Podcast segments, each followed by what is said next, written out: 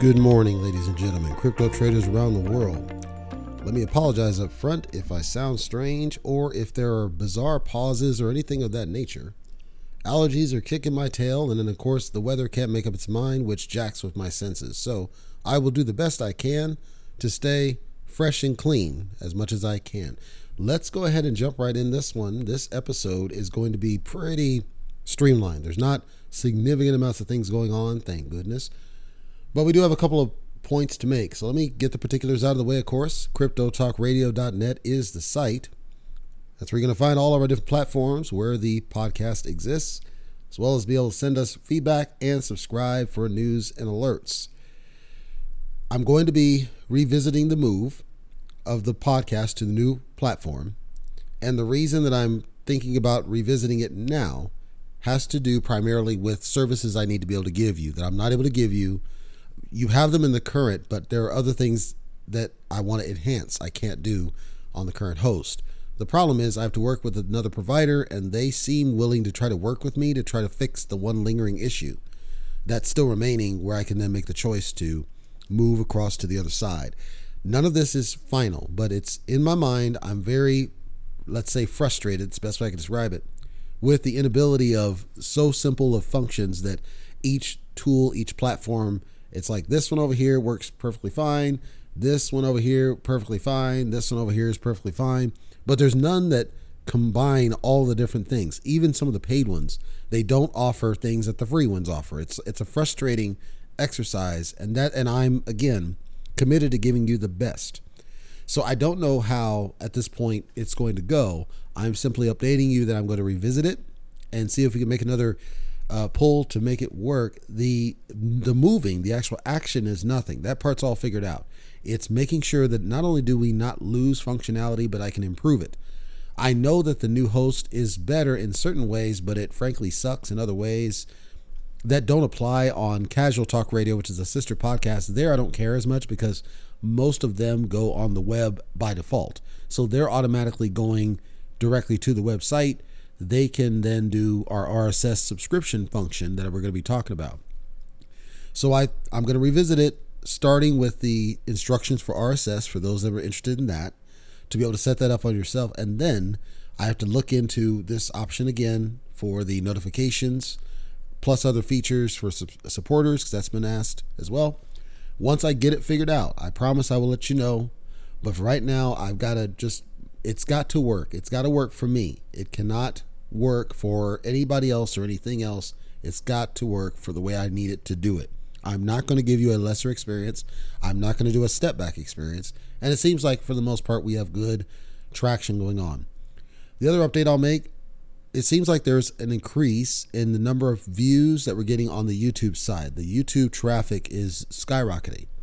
What I don't know specifically is if that's a symptom of just them already being there or if there's something that I don't know in terms of the podcast audience and perhaps a different, uh, you know, change of opinion or appeal. I know some people have reached out and said they listen to the podcast, the full podcast, in like their car or at work or something. So I don't want to take that away from you. What I'd like to do is just kind of understand better what the preferences of the audiences are and understanding I can't serve everybody perfectly but I do want to make sure I'm not leaving anybody behind. So if there's something specifically on the podcast that's not meeting your needs, let's say, I've gotten some points feedback. Some of it I can't really do much about, and I've built YouTube as the alternative to fill those gaps. There are tools we're testing right now for you to get the same experience, but with the snippet episodes, and then we're making a couple other changes I'll talk about here in a second all of these are based on feedback. All of these are based on things I'm hearing from listeners. So the feedback is critical. If there's something that's not clicking for you, let me know. I want to hear it. CryptoTalkRadio.net is where you find the form to submit that feedback over to us. I read each and every one of them. I value that feedback. So let's talk about some of the quick changes. These are likely not going to affect the main podcast. These are going to affect YouTube. So if you do listen to the YouTube side, this would be for you. Today, when I do a coverage of a project, it's pretty much the totality of the coverage that I can see in kind of a once and done shot. The problem is some of these larger projects, they take a lot more time to evaluate them because there's a lot of minutia I have to go through. So what I thought of doing to try to optimize this for certain segments of the audience that only care about certain parts of the coverage, there's going to be a preview The preview is a separate upload to YouTube only, and it's going to focus on the streamline nuts and bolts of things that we expect for the most part are basic fundamental things that don't require deep dives beyond the first time. So, for example, does it have a white paper or not? And if it does, is it a good white paper or is it a crap white paper? This is something that doesn't need to be in the full coverage. I can then fo- streamline that to the preview, go through that, and then on the full, I would revisit whether or not they updated the white paper based on any recent changes, if any. If there weren't any, I don't need to address it again. The hope is that then the preview can absorb roughly a third of the time it takes to do the coverage. So if like with Everrise, that was about 30 some odd minutes because there's a lot to it. There's a lot to their ecosystem. They're kind of an aberration, but in general, if I knew that something's going to take 30 minutes and I can slice off 10 minutes of that to cover 80% of the core fundamentals that would never change, I can then use the rest of the time and possibly even streamline that further because now I'm focusing really more on the nuts and bolts of the performance aspects of a project. So the goal is if you have certain people that care about just at a high level, does it look like it's crap or not, right? And 10 minutes in and out, or people that really care about, am I going to lose money or not? Okay, you got this other one over here that you can do, or some people may care about both. I'm giving more choices to people. And if I build it correctly, it should YouTube should automatically link all this together. So that's going to happen on the YouTube side. Will not affect the main podcast. The main podcast will still be basically the final coverage, the totality of coverage that I come up with as I've been doing so far. The other piece of internal news. So I I mentioned that I got a call and I'm hopeful that it's an, a good result call. I got some follow-ups on that one that seem to identify that that's going to move forward. I'm still waiting on a little bit more for it to find, you know, wrap up. Haven't heard back yet. I'm hoping to hear back today or tomorrow, ideally so that because as I committed to them, you know, I'd want to try to start making moves here soon by the end of next week. So I'm hoping to get some calls here soon so that I can start the process from my side. The next steps that they've called out should not be that big of a deal, but I still need to be aware, you know, keep in the loop as to what the what's and the where's and the whens because I still have more steps to do. This call that I'm last waiting on is not the final. It's just a commitment that it'll become final at some point. Once I get a signed agreement, then I've got the physical move I got to do, packing, all that garbage. I have to wind stuff down here. I have to physically relocate myself. I have to reset up my podcast setup. And as I mentioned on Casual Talk Radio, some of my stuff I'm not going to be able to have like I do now. So the audio quality may be a little bit weird if I need to record with alternate hardware. I've got like three different ways to record the audio, so I'm not concerned about the doing. But this is one example specifically around how the new host helps with this because it allows me to directly record straight from the device. The current host, I can somewhat do it, but it's not nearly as powerful. So I'll have to still have like my laptop and do work because I don't want you to lose any of the quality that you're currently accustomed to now that I've gotten it to a pretty good science. So I'm doing that midstream while doing this move, but also I have to keep the lights on, right? I got to keep paying the bills and everything else. And I'm working on all the enhancements, which goes to my final internal update. The enhancements for the supporter feature currently I'm in the investigatory phases, looking into different tool sets to find the right one. It's not a matter of doing it, it's a matter of making sure it's the right tool sets for what I want it to do. I have some more ideas for some things I'm going to offer to supporters if they are interested in these things. But I want to make sure I've got everything figured out in my head about how it would work, and then I got to test it and kick the tires. I'm still on target for the end of the month to have this all wrapped in, but I need to make sure that to do the testing. And so the testing is what takes the longest time is making sure to test it, test it, test it. I'm not like Saitama who doesn't test their garbage. I test mine. 50 ways to Sunday before I give it to you because I don't want you to be given a crap project and then I look bad, right? So even though I'm just a one man show, so far everything's been pretty robust with the exception of Google Podcasts, and that's a bug on their side where there was an issue and then I got it fixed, and then the new update that I did uh, recently to just clean up the RSS resolved it completely. So everything now is running smooth, and again, I'm one person compared to Saitama's you know, seven or 10 people. And I'm able to do that, but it's because I'm committed to quality. I'm not committed to rushing anything. I'm not committed to pushing garbage out the door. I'm committed to quality because I feel like that's what you deserve. And I'm not going to give you less than that, even if it means I have to hold off. And then it's on me to keep you updated without any hard commitments. I simply said, as of March, there was going to be the move. And then I updated that I wasn't going to do it yet. And then as of April, then we're doing the subscription, but I'm not committed to any day because I have to play some nuts and bolts. So constant communication about what's going on, and then commitment to quality and testing and review and re-review and working with the various vendors until it all kind of clicks together. Understanding a lot of this is because I'm working on a limited budget. If I had unlimited money, like some of these projects, then it wouldn't be that big of a deal. But I'm working on a limited budget to make it work. So, as far as internal news, that's predominantly all I got. That's for the internal for the podcast. Let's get to our external news. Of course, the biggest news Elon Musk has now put in an offer to try to do a hostile takeover for Twitter. And you're wondering why I'm covering this on the, the crypto side. And there's multiple reasons. Why? First, we know that Japan, predominantly it's Japan, reacts anytime Elon does anything, tweets anything. Anytime he says anything, Japan reacts. But Elon also has been aligned with Doge. And he's talked about aligning Doge with Twitter. He had sent a tweet a long, a long time ago saying that he wanted Twitter to accept Doge as tips for donations, which they toyed with it, and I don't think they ever got it rolled out. Instead, Twitter focused on this garbage of using NFTs as your avatar and all this gar- and and then everybody gets spammed. So they're not focusing on the right attention things. And then putting banners on certain people but not others for the same infraction. There's a clear bias inside Twitter as to how they treat the the person on the platform. And so Elon's always been an advocate for no, we need to get back to neutrality and we need to keep it free.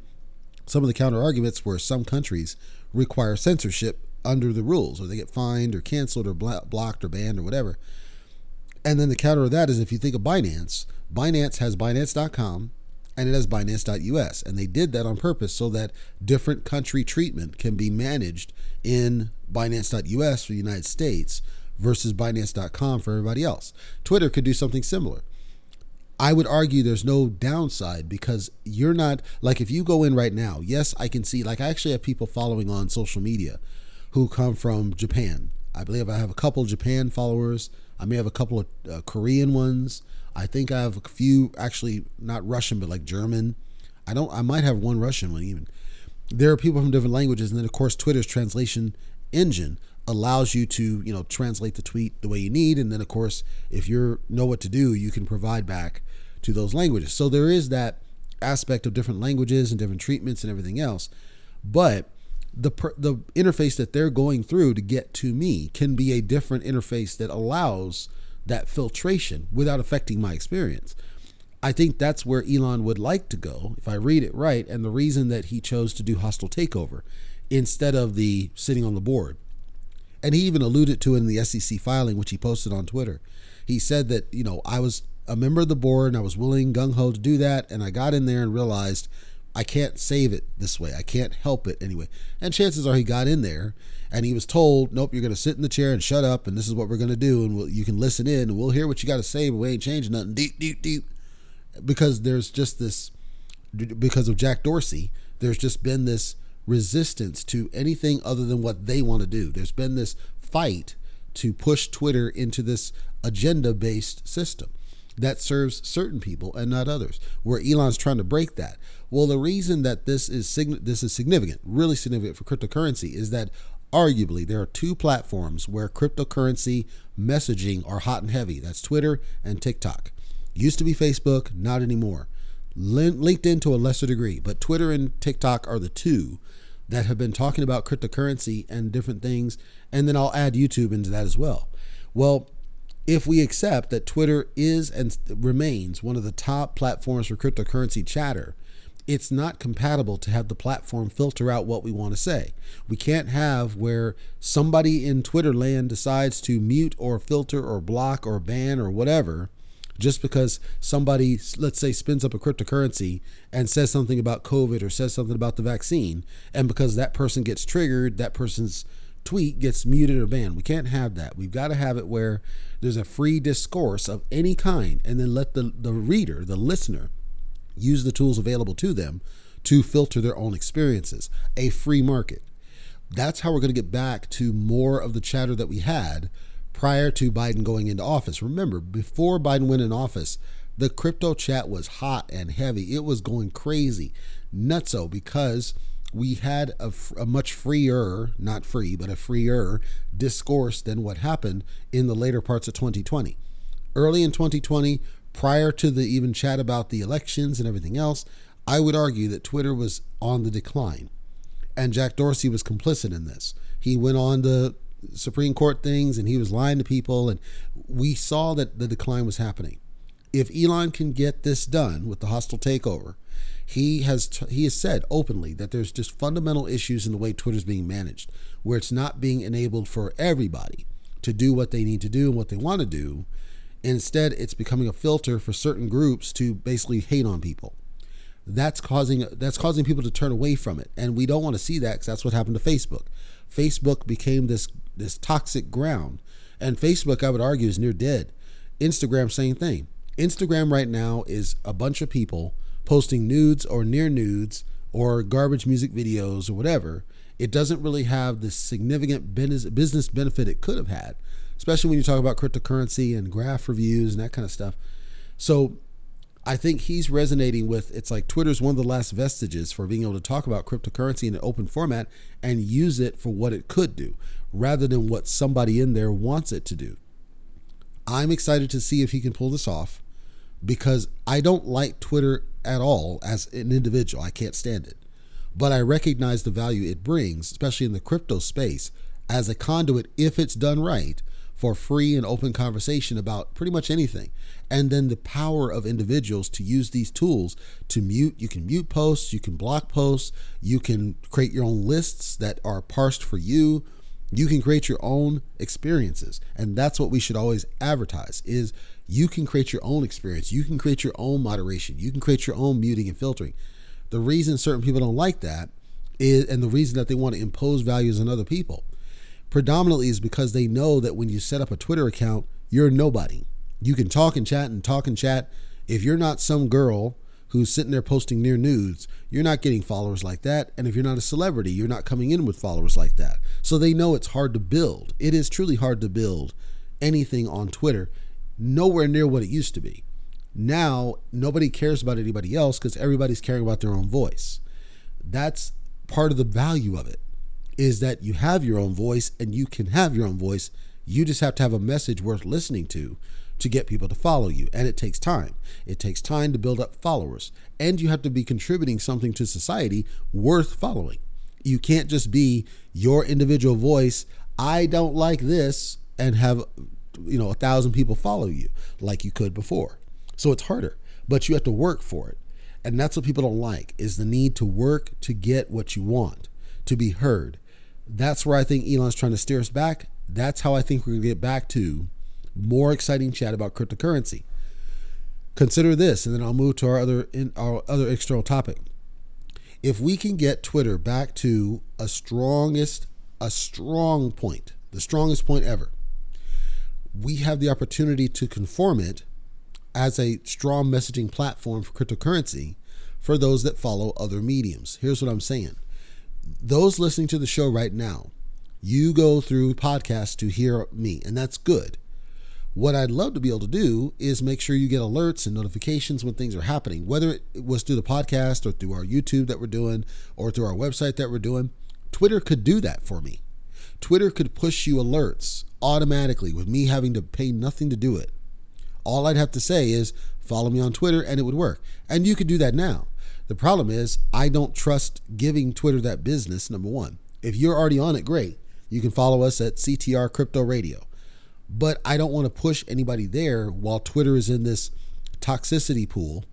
I want them cleaned up so that it's worth your time. Because I wouldn't want you to just follow me. I'd want you to follow a lot of credible people that are out there on Twitter giving great information and then just simply use it as your notification source. You don't have to use it and consume it just for your notifications. This is the list function I'm talking about for things I think are worth your time and attention.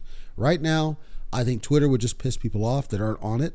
and people that are on it are on it because they have to be or they're following like their police station or something. That's not the real use case of this thing, but it could be. And so I want to see where this goes because I think for cryptocurrency, it could be used as a strong tool. Some have said, why don't you just simply buy Gab? Because Gab is kind of the only close alternative. Or buy Parler or buy out Truth Social or some of the other ones. The problem is that Twitter has a long standing credential. Everybody knows what Twitter is. Most outside of the bubble of internet don't know what Gab is. They don't know what Parler is. They don't know what Truth Social is. So you're now forcing the people to relearn another platform and you got to create another account on those platforms.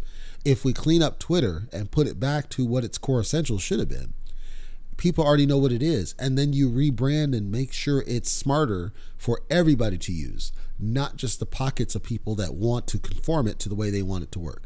I'm just personally saying, I think that we should take the opportunity, give Elon the opportunity to try to get in there and fix it.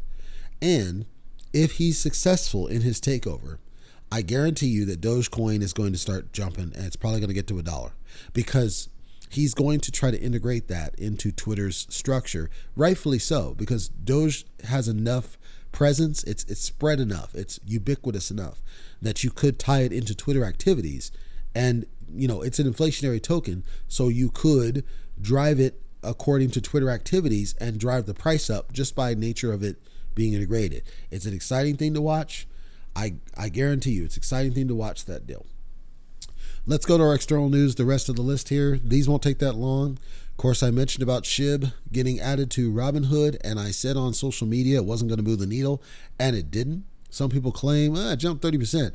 30% doesn't move the needle because remember, the original all time high was 3.8. It's nowhere close to that. And I want to explain the reason why real fast. What happens is that, uh, first of all, you had like thousands of people dump out, completely dump out of their bags. Some of these were whales. So that's one. Two, once people saw that things were dropping on SHIB, you had a bunch of FOMO selling. They saw that this thing is going down. Three, when the coin market cap price thing happened, people got frustrated because they didn't understand what the heck's going on with circulating supply. Four, SHIB refused to do a automated burn mechanic when they should have. And five, the Shibarium announcement and the whole garbage of them using Bone instead of SHIB, which is a I believe a critical mistake. The SHIB team has made critical mistake after critical mistake after critical mistake, and that's harmed, I believe, investors' sentiment. So it's no longer the darling that it once was. I still maintain there are people out there that, yes, this is going to go to a, a penny, right? And then that would make super billionaires in some cases. I don't think it's going to happen anywhere near in the in the near term. Could it happen in like 10 years or something? Depends on what they do. But there are going to be people that don't want to wait that long because now you're seeing all these other projects come up, right? That offer burn mechanics and reflections and treasury and passive income. Think about this. Right now, if you invest in any of the Titano forks, any of them, and you toss $1,000 in any of those, you're going to get a significantly higher ROI on those than you would ever do on SHIB in a shorter amount of time. If I were to throw, I'll, I'll give you a better number. If I throw $10,000 right now into Libero, based on the mechanics it's got and the Binance USD rewards, if I throw $10,000 at that and I throw, let's say, half of it into the bank, I'm going to make enough money that I don't have to work full time because of the way that their structure works. Like SHIB can't touch that. And that's what I'm trying to tell people. If you're just waiting for being a millionaire, that's fine if you're committed to it. But so many other projects have come up that have created opportunities to get passive wealth, that it's being delivered to you on a regular basis. You're not having to wait to be a millionaire without seeing any ROI immediately. With these, you're still, quote, waiting, but you're seeing a return right away. I believe sentiment has shifted towards the passive income strategy. I always think that any opportunity to do the passive income, because think about this. Let's say you identify 10 projects and they all do passive income, and you invest in each and every one of them. Let's say you toss a thousand to each one of them. And each one of them then are giving you, let's say, $100 every week. I'll just throw a random something okay, so you're making a thousand dollars a week, a thousand dollars a week doing nothing, sitting on your butt, doing nothing. Like think about that. And then if someone drops, let's say one of them fails, you're still making nine hundred dollars every week. This, I believe, is the current strategy is the passive income, the passive wealth strategy, as opposed to you buy something and you have to wait for the price to move and you don't see any appreciable value. If SHIB were to pump right now, which it ain't really pumping, not the way I would define it. If SHIB were to pump right now, it would still take forever to get to its original all time high. And even if it did, you're still only talking like a 20, 30% increase of where it was. You still have to get back to the artificial all time high, which was at 8, 80. To go from right now, let's say 29, all the way back up to 80 is going to take, I'm going to argue about a year. And that's assuming people are consistently doing it. I don't think, I, I'm pretty sure people will do it just because it's SHIB. But I'm saying if you think about how much you're not making any additional wealth other than getting back the value you lost due to the issues because it's working from behind. That means you're waiting more years. And if I calculate, let's say it would take three years to get you to any ROI, positive ROI on SHIB. If it took you three years, so 36 months, in my passive income example, okay, I want you to do the math yourself. 36 months times $3,600, 900 per week. $3,600 times 36 months. I, I challenge you to do the math yourself. I'm not going to do it for you because I want you to think about what I'm saying. I'm saying in what it would take for SHIB to get you any return whatsoever, you could have already been generating that money to go straight to your wallet and you realize it immediately. Now, of course, there's tax implications to that. And some people might say, well, I don't want the tax implications. You don't have to claim them. You can leave them in there. If they're not claimed, they're not realized. If they're not realized, they're not taxable. Nothing knows about it because it's sitting in another thing. It's not in your wallet. It's not attributed to you yet. So you still have the same benefit. Is there a risk that you could lose it? Sure, but you have the same risk with SHIB. So I'm saying SHIB, there's still this yay about SHIB on Robinhood. It didn't make a dent, and the reason is because it never was going to, because I believe sentiment has shifted away into something completely different, which is passive income. I believe that's the future. I believe that's where we're at, and I don't see us going any other direction, in my opinion. The Axie Infinity hack, which is a, called the Ronin exploit. Money just keeps dripping out of this thing. It just keeps draining, draining, draining, goes to Tornado Cash, which is the laundering that they're doing. Every time we see updates on social media where they're talking about how much millions was dripped out of this thing, Apparently, the United States government got involved with this, rightfully so, because of the size of it. It has nothing to do with the fact it's crypto, it's the size of it. When it gets to a certain size, the government will get involved. Well, apparently, they got involved and they saw that, okay, this came out of North Korea. Well, duh, because North Korea has arguably the largest group of hackers for these types of things, financial hackers taking money. And there were theories and I'm not making any evidence, I'm not making any definitive statements, I'm not having any proof. I'm just saying there were theories that Kim Jong un may actually support what the hackers are doing and may actually be financing what they're doing. No proof, no evidence, no nothing. I'm just making a statement here, folks. Don't come back at me. I'm just telling you what I have seen. So, what the government decided to do was to try to blacklist that wallet. To say, you know, we the FBI has linked it up that this wallet is associated, and we're basically going to quote sanction the funds. In other words, they're going to monitor that wallet, and any funds that are transacted through it, they're going to try to intercept them and block them so that they can't be nothing can be done. The problem is they've already shifted like 60 million dollars of this roughly through this tornado cash to launder it out. So they've already made a pretty good amount of money. And I don't think based on the way that tornado cash works that they're going to be able to do too much to get in front of this because it's already in the it's already in the process like it's already going now if they are able to intercept it i think the next step for them would be to put some rules around things like the ronin structure about being able to mitigate those hacks somehow i covered the everrise ecosystem that's actually going to be our token on a future episode i'm actually going to go back and do a little bit more um, analysis and provide that through the podcast. It's already out on YouTube, but today I got a different token. But they have tools that that would have helped mitigate some of this stuff. I don't know that any of their tools would have stopped what we're seeing here. It's a large deal. It's a large uh, problem for many many people. So we'll have to see how that goes. That's all I got for my internal and external news today. I'm going to go ahead and get into our underdog token. And here's the thing with this one I did a preview of this token back on March 31st. So feel free to go back to that episode because I did the initial preview, which I, if you heard me earlier, I said we're doing the preview and then we're doing the post. This is now the post. So already did the preview March 31st. If you want to go back and listen to that one, this is now the post. This is now after the fact. A lot has changed since the preview. So we're going to go through and cover this dude, talk about it, start to finish. I'm not going to spend too much time on some of the nuts and bolts because I already did that on the preview, but I do want to kind of elaborate on some of the changes. Some of these are very good changes. It's increased kind of my evaluation of them, although I did see some concern still. Let's go ahead and get into it. Again, this is Sphere Finance on the Polygon chain.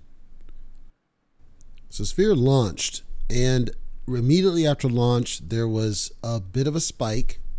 It settled. It settled back down, but it's been able to have some pretty strong upward trends.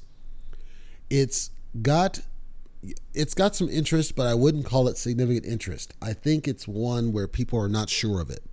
I started noticing that there was some search activity queries where people were trying to learn a little bit more about it.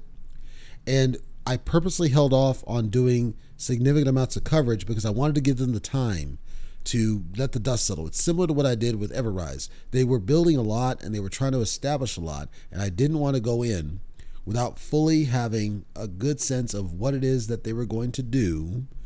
Now that we're here, let me go through this start to finish. Of course, the site is spherefinance.store. Sphere as in a globe, right? Spherefinance.store. I want to stress again, I encourage anybody that's doing this to take a look at it yourself. I'm not giving you any recommendations. I'm saying I'm just going to go with what I see and from there, I expect you will go and take a look at it if it sounds like something that you might be interested in for your portfolio. But I'm not giving any recommendations about it because I can't. I might give a statement, but it's not a recommendation that you do or don't. It's a recommendation to look at it and then make your own decision as to what you're going to do about it. So, Sphere Finance is on the, again, the Polygon network. Although it's on the Polygon network, they have bridged over to different networks they did a private sale and then they did a public sale and they built mechanics around this that I called out before might cause some concerns for different people because and what they're trying to do is they're trying to manage stability of the project. So they built a number of different things arguably that are copies, I would say, of things like Libero as an example. It's it's arguably kind of a copy of what Libero is trying to do the way that this works, and just to break down, they went through and they built this out and then they submitted for audits. The audits were mostly completed. They had a they had they said that they had a Solidity finance audit. I didn't see the Solidity audit there. It, the link doesn't isn't correct, but they did get through a CertiK audit and then they did KYC through Obsidian. I don't. I wasn't aware of Obsidian so I wanted to dig a little bit deeper to try to understand what Obsidian's audit methodology was. It doesn't, it looks like they're reasonably new, but I wanted to give them a fair chance. The, the challenge is that most of these KYC orgs don't let you have access to the data that they KYC'd, which I think is important. I want to be able to see what it is that you did. Who are you? And this goes to my first down point of Sphere Finance. There's no evidence anywhere on the site of the who's. You don't see names, you don't see faces, you don't see anything. I think that's a concern. It's a strong concern because any project that we should have, we should be able to get to that data from your website. Who are you? What do you look like? What is your name? How can we find you on LinkedIn ideally?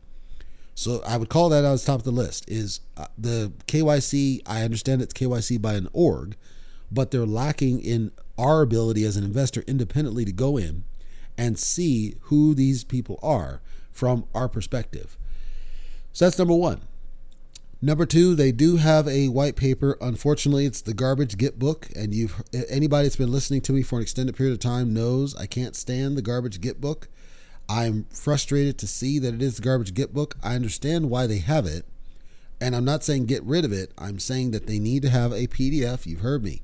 I need to see a PDF so I can hold you accountable. And with something like this, as complex as it is, I definitely want to see something other than the Git book because I don't. It's not that I don't trust them, but I don't trust them. So any message or any developers listen on this one on Sphere, I want a PDF that is stamped. You can use the Git book to create it, but I need a PDF so I can hold you accountable. We already had situations where tokens changed after they published the garbage Git book. That's why, because I don't trust it and I don't want to see it. And I don't know why we keep doing I, I do. It's because it's easier for them to make edits. And I got it. Use it to make the edits and then publish a PDF. I'm gonna always hold to that one. The content of it's fine. I just again I don't trust them not to make arbitrary changes midstream. I looked at the graph. The graph has a it has a rebase structure to it, similar to the other Titano forks. The graph is clearly indicative of the rebasing doing what it's supposed to do. It's a steady growth graph, but when I looked a little bit deeper, the one thing that stood out to me is the volume is extremely low on this. There's hardly nobody actually transacting with this thing. And I don't know if that's because of a lack of awareness. I'm assuming it is, because the thing is, it seems like there might actually be some sort of a time zone consideration to it because what I saw was that like early in the morning, like crack of dawn, like 3, 4 a.m. Pacific, there were significant amounts of transactions. And then as the day goes, it just dwindles, it just drops off. So, like an hour ago, they had about 350,000 in volume, which isn't terrible, but it's not as high as I would expect it to. But then, like at 3 a.m., you had like 1.4 million. And then yesterday, you had 5 million.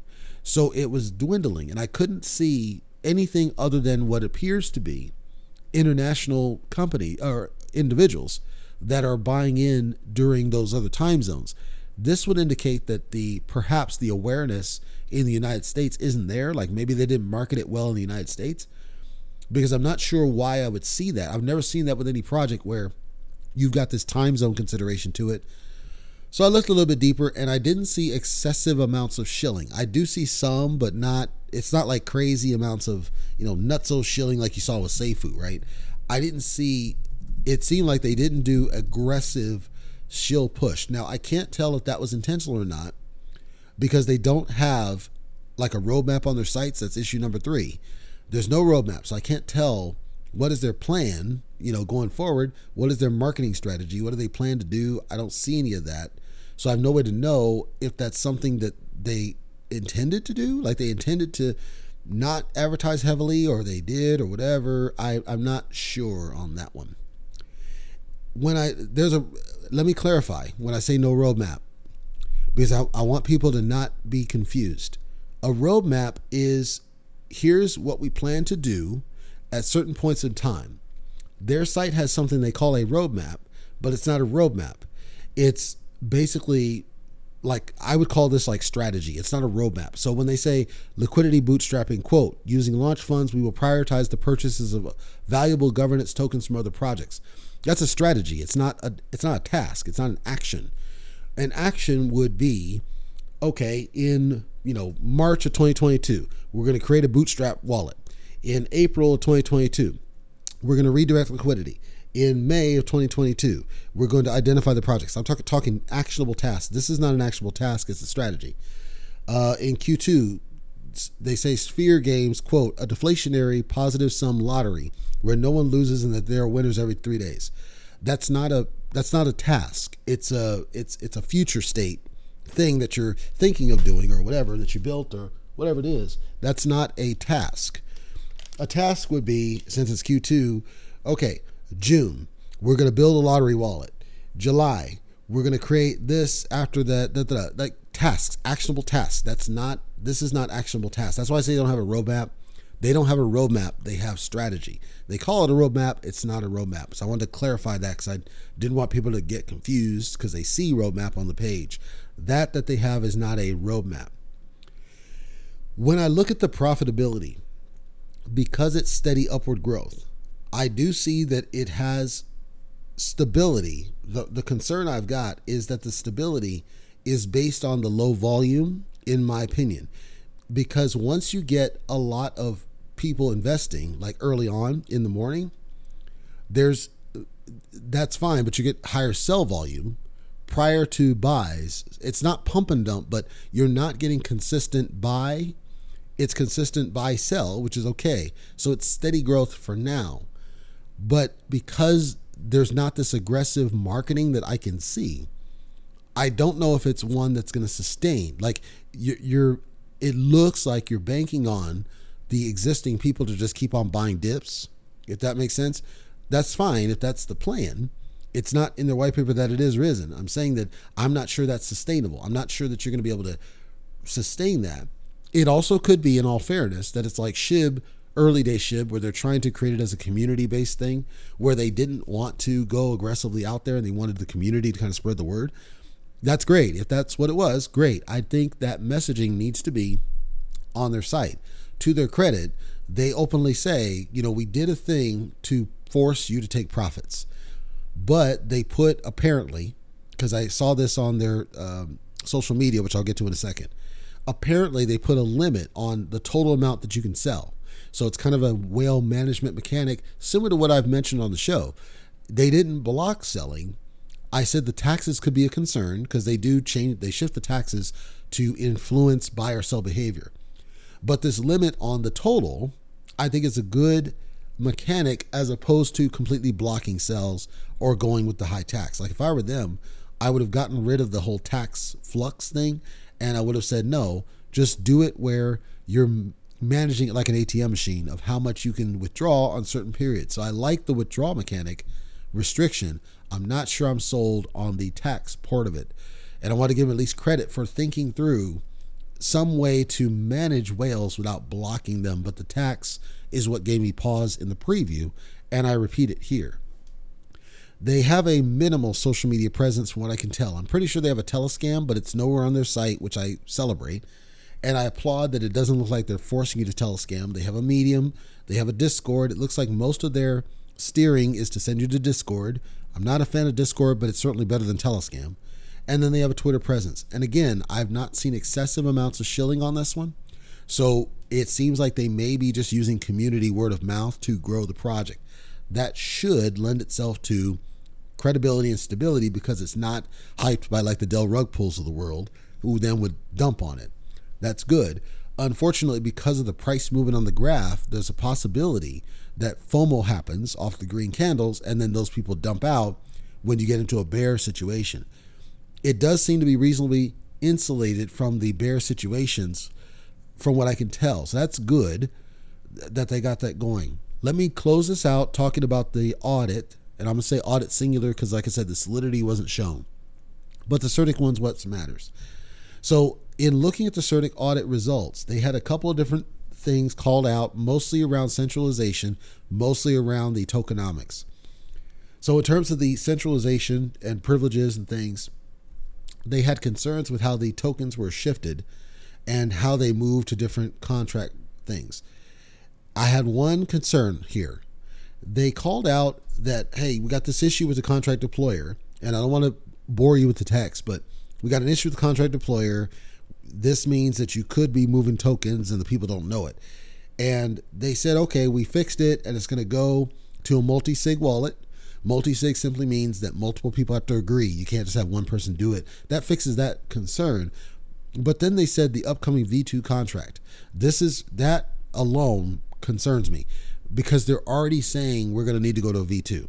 This guy just launched not that long ago, and they're already talking about a V2. You've heard me talk about migrations and the fact that it seems like a lot of projects don't think through some of these problems, and then it's like, oh crap, we got to do a V2. I understand that they at least thought about it and they have a plan for it. I'm saying that it's frustrating that we're still in this groove where we have to do a V2 contract, and I don't I struggle to understand why that seems to be a thing. I'm not sure. Other ones is uh, another issue was the ad liquidity. This one, this one's interesting because basically what they said was when we do this add liquidity, the contract address is basically draining one of the existing pools. And then you're going to have this other it's it's almost like the memory leak version of cryptocurrency. And they it's not being done by the contract and so there's there's kind of this issue of governance of well somebody could get access to this and enrich them and you're building that so they fix this And then they said, you know what? We'll change this, but here's what we're going to do. We're going to uh, in- introduce the multi sig to this one so that we can manage it. But they said we can't lock it because of, quote, possible migrations. Here again, it's talking about we know we're going to need to do a V2. So since we're going to do a V2, we can't do anything more than the multi-sig wallet. This is consistently their response. They're they're doing it over and over and over and over again. The third one had to do with with permissions, the owner permissions, performance, uh, design, the private keys, risk of somebody you know draining the project, locking the project. And again, it's yep we we know, but we're probably got to do a migration, and we'll just do the multi sig to manage this. That's that's all the way down. That's what they're talking about. They did. They talked about the rebasing. The rebasing in their structure, they feel like okay, we we got as best we could, and they said this was st- standout. They said that the APY that they quoted, which is like ninety nine thousand, they can't get to ninety nine thousand for four years. To their credit, they don't like broadcast it on their site, flashing like everybody else does. Ninety nine thousand APY, so they don't push it in your face. But they said you're not going to get this ninety nine thousand for four years. It goes back to what I said on other projects where I said there's no way you're going to be able to sustain this APY, certainly not in the first year, without significant mechanics working all together. Here, they're at least admitting, yeah, we know it's not going to be able to do this. It's going to take some time to get that. Quote, the community is well aware of this as we become a deflationary token further down the roadmap. So they're saying that today it's inflationary, and at some point it'll become deflationary, likely due to this migration. Other things were like the fees, uh, third party dependencies, and error messages, which are minor things. The big takeaways of what I just described is they've got this 99,000 APY, which is unrealistic, and they're assuming that people are reading their Git book to understand that the 99,000 is not immediate, obviously, but it's also not first year. It's going to take you four years to get to that. And I think their verbiage is slightly misleading in what they're saying. What they also said was, you know, auto stake happens in your wallet. You don't have to come to the D app. However, they built the D app to monitor it, so that's good. And they said that, you know, we can't know how many tokens you're going to get because of the rebase and the fluctuation. So it's good that they're open and transparent about the uncertainty of a thing. My biggest concern here is they should not assume people are going to read the Git book. I, if they had a PDF, it wouldn't be that big a deal because you could search for these things. With the Git book, I think what they should do is turn it into a PDF to resolve it because it does look like they transparently say these things. I just think that the, the approach, the fundamental approach, is a bit flawed in what that would do. The other thing I would call out, and this is minor, this is me, my nitpicks. As far as their social media, I would strongly advocate getting on Reddit. And the reason I say that is because Reddit's a searchable source. Obviously, they have Twitter and they have Medium, and that helps. But Medium is not two way interactive like Reddit can be. Reddit has a very strong community aspect, two way community aspect that I think is lacking. Discord has some of it, but Discord tends to get toxicity at times because of the throwaway nature of the chats. You can't search it, you can't find it. So you can't reference things that happened after the fact unless somebody pins something. And those pins can be deleted. So I'm I'm recommending that they get on Reddit as an additional source for social media official. That's one. Two, I think the CertiK audit results, the fact they're already disclosed, I, I, like that they're transparently disclosing that there's going to be a V2. I don't like that they need to do a V2 because it means there's something that they didn't think about, and that happens. But certainly there could have been more time to think about it instead of rushing this out in lieu of let's just wait, let's really plan this out, and then realize, oh crap, let's get these things in there. The fact it's on the Polygon chain might be a reason why the volume is low because Polygon is not the heaviest volume. However, the times that I see for the traffic seem like it's happening international. It's not happening with United States folks, and that would make sense because United States folks are mostly Ethereum. It does say that they are bridged to other networks. Ethereum is listed as one of them. It may be that they didn't ever advertise Ethereum as one of the uses. I'm not sure on that one. So ultimately, I'm not criticizing the project, and I don't think it's a scam per se, but I think there's a lot of I don't want to say smoke, but there's a lot of smoke in the implementation where it seems like they didn't think certain things through. And it seems like there's risk in terms of the fact we know it's going to do a migration. We don't know when. They're apparently going to resolve some of that stuff. I don't sense that there's a risk that you would lose your money like right away. Like, you know, with, with Seifu, you're dealing with a guy leading the project who's a known rug puller. So there, there's a risk. It's a high risk. This is a high risk in sense of loss of value. I don't sense the same high risk in terms of like scam. I don't see that from these. And uh, again, their messaging feels like it's neutral. It doesn't feel like they're rushing you to tell scam or that kind of stuff. So that puts positive to me. I would fix the white paper. It needs to be a PDF. And whatever's going on with the Solidity Finance audit, I would resolve that. And I would put names and faces on the site. Finally, that roadmap is not a roadmap, and I would like to see an actual roadmap put in place. Site is uh, spherefinance.store or sphere.finance, either way. To check out Sphere Finance on the Polygon chain, I do recommend you take a look at it. I don't see scam here. I see that there's they just didn't take enough time, in my opinion, to think about some of these other nuts and bolts that would have ideally avoided a V2 transaction. This is another Titano fork, essentially. So if you already know those, you already know going in what their messaging is going to be. And that's all I got for you here today, folks, on Crypto Talk Radio. Hopefully that's been helpful and informational. I will get this as well posted on our YouTube channel for those that were um, waiting on the preview and then now they're waiting on the final. That's probably going to upload tomorrow, is my guess. I've got a couple other things to upload today, uh, previews actually. And then I got to finish up my move plan if this call comes in. And then we've got a guest that's recording for Casual Talk Radio today, here in about an hour. So I need to prep for that one. No scripts. We just need to get mentally prepared for the conversation because it's a casual conversation. It's different than crypto. Crypto is predictable. Uh, casual is unpredictable by design. So we need to mentally prep on that one. Then, of course, this weekend, uh, since this is the last episode for Crypto Talk Radio this week, this weekend we are recording, hopefully, with our token guest, um, our second one that wants to smoke. And if that one goes forward, we're very excited to have that done just a little tidbit for you guys. When I do get the supporters section or function, whatever it is, set up and ready to go, video is going to be part of that. So, this one, I will be planning to record video, including uh, the audio, and then the audio will be made available to you via the normal forms. You'll get it on audio, YouTube, and audio on the podcast. This would be for supporters. You would get access to the video in addition to the audio in case somebody might want that.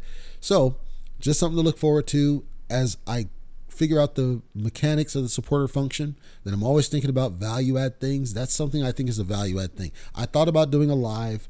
The challenge with a live is there's a lot that we're going to need to cover, and I want to make sure I give you the best experience audio wise. And the podcast, I believe, should get the information first. So you're going to get that audio, of that coverage first. I'll let you know on the day who that guest is because I want to make sure it actually records and that we get everything cleaned up and, and done. And once it's done that day, which will be Tuesday, then at the front in my pre roll, I'll let you know okay, here's who it is and here's what they do. And then your call to action will be to check them out. I'll give you all the contacts, how to go and check their project out. And then it'll be just like covering an underdog token. The difference is that underdog will be actually talking to us, right? So that's the cadence. It's the same cadence as before. And we're very excited to have that happen if that one goes forward.